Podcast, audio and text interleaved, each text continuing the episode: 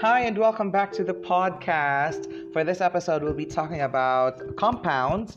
What happens when atoms combine? So, a compound forms from the chemical combination of two or more different atoms. It may be classified as either ionic or covalent. First up, we're going to talk about ionic compounds. What are ionic compounds? So, an ionic compound results from an attraction between a cation and an anion. So I hope you still remember from the previous podcast that when we talk about cations, these are ions that contains the positive charge. Take note when you spell the word cation, the letter T there could denote for it having the positive charge. And when you spell out an anion, the letter N and that word could denote for the ion having the negative charge. Okay, so going back, ionic compounds, these usually result from an attraction between a cation and an anion. The attraction between oppositely charged sodium and chlorine, in the case of sodium chloride, forms an ionic compound to form salt or sodium chloride. So, an ionic compound assumes a crystalline structure. So, crystalline structure is somewhat organized you know, between the uh, between the oppositely charged particles there. So the formula of ionic compounds is written by combining the symbols of the cation and the anion. So an ionic compound is therefore neutral, which means that the cations and anions must combine in a ratio where the total positive and negative charges of the ions sum up to zero. That is very important. Now, writing the chemical formula of ionic compounds is done by setting the charge number of one ion as the subscript of the other ion. Again, take note of this. Writing the chemical formula of ionic compounds is done by setting the charge number of one ion as the subscript of the other ion. So take note. It, it, if you're going to picture it out, it starts off as a superscript or maybe a charge exponent and then later on it will become the subscript of the other ion. Now this method is known as the crisscross rule.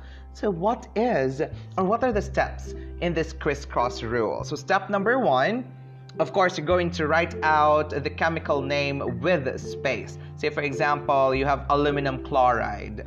So you're going to separate those first, like, like write one in the other portion aluminum and then put a uh, space in between maybe and then you put chloride in the other. Step number two write symbols and the charge of elements. Of course you're going to write now the symbols. What is the symbol for aluminum? And what is the symbol for chlorine? So for aluminum you have uh, al and for chlorine you have cl and then you're going to write the charge of the elements so if you have a periodic table with you right now, if you don't, then I really suggest you grab a periodic table with you right now. So okay, go on. I'll give you five seconds to do it. So go on. You know, grab yourself a periodic table or maybe download an app for that.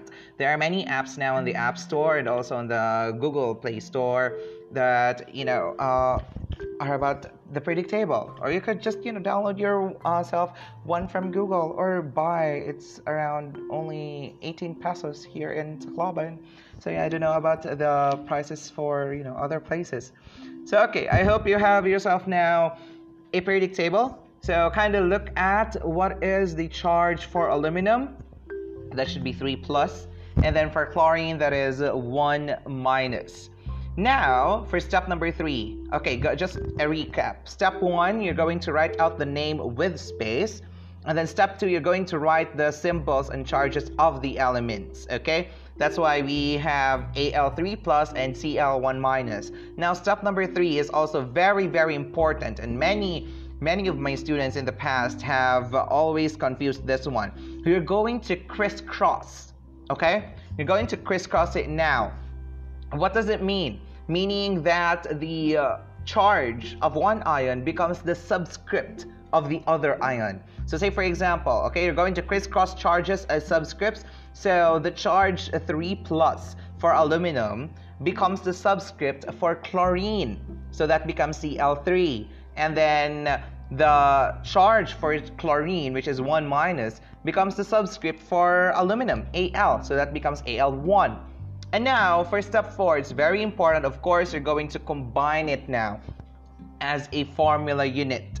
So just take note that 1 is usually never shown since the subscript for aluminum is already 1, then you don't have really to put 1 in there. So your final answer should be AlCl3. Okay, that's aluminum chloride. So I hope you're getting it so far, but you might ask, wait, I still don't get it. I need another example. No worries, here's another one. Let's try it with aluminum oxide. Okay, so step one, of course, you're going to write the names with space in between. So right there, aluminum, and then put some space in between, and then oxide. Step number two, you're going to write the element symbol together with the charges. Again, aluminum is Al, and the charge is 3 plus. plus and then oxide, that's O, and the charge is 2 minus. Now you're going, for step 3, you're going to do the crisscross, okay? The subscript of one ion becomes this, oh no, no, no. The charge of one ion becomes the subscript of another ion. Okay, so the 3 plus from aluminum will become the subscript of oxygen. That will become O3. And the 2 minus uh, the charge of oxygen will become the subscript of aluminum that will become Al2. Now, step four, you're going to combine them together. That will that will give you Al2O3 or aluminum oxide. So there you have. That is basically the crisscross rule. Just a recap of, of the uh, different steps. Step one, write write out a name with space. Step two, write symbols and charge of elements. Step 3, crisscross charges as subscripts. And step number 4, combine as a formula unit and always take note that 1 is usually never shown. So by this point, since we are doing this now, you should have a periodic table with you already at most times. Okay, so now there are also chemical formulas that contain usually parentheses. So what do we do with those? Okay, so here are some rules in dealing with parentheses. Parentheses are used only when the following two conditions are met. Number one, there is a radical or a polyatomic ion present. And number two, there are two or more of that radical in the formula.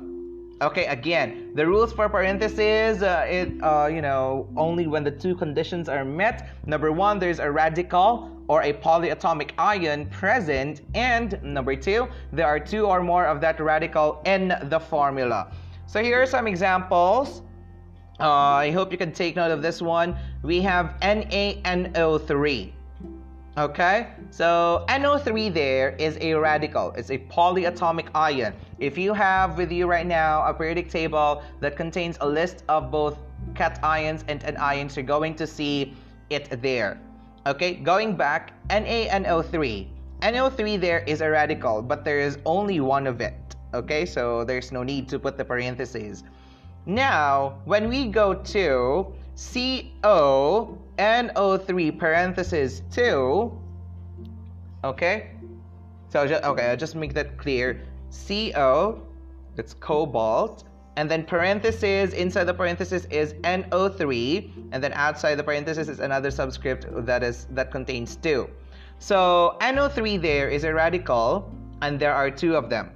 That's why there is a need to put a parenthesis.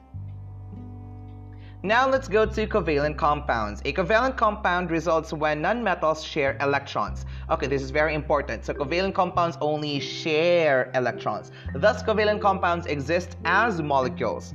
Naming binary covalent compounds utilizes Greek prefixes to indicate the number of atoms of the element present in the chemical formula.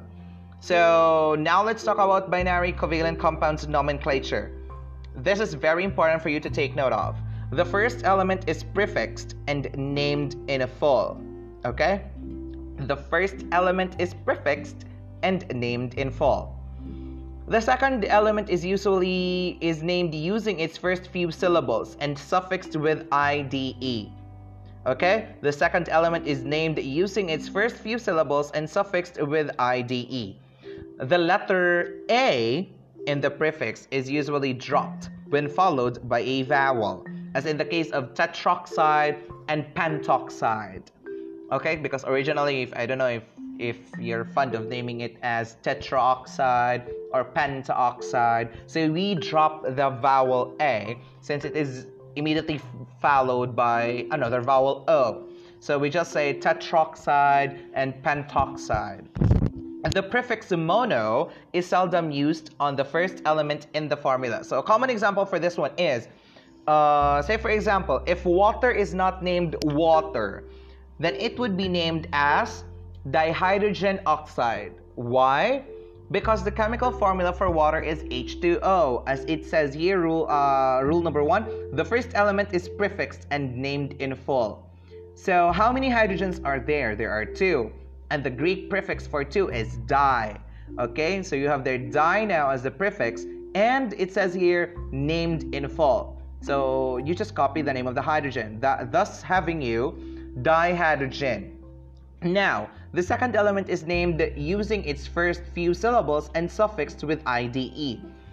Thus, we have now the oxide part. Now, putting it together, you have dihydrogen oxide. So, that's an example of uh, how to name uh, binary covalent compounds.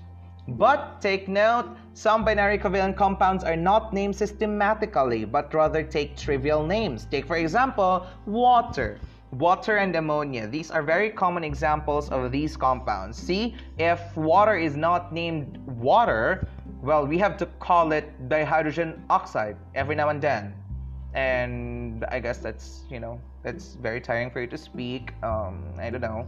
But what do you feel about that one? So, yeah, what what other things or what other compounds do not take or do not follow the binary covalent compounds nomenclature? what other compounds take trivial names. So if you have ideas or if you have research on this, take note of that and and try to question yourself. Why are they named like this?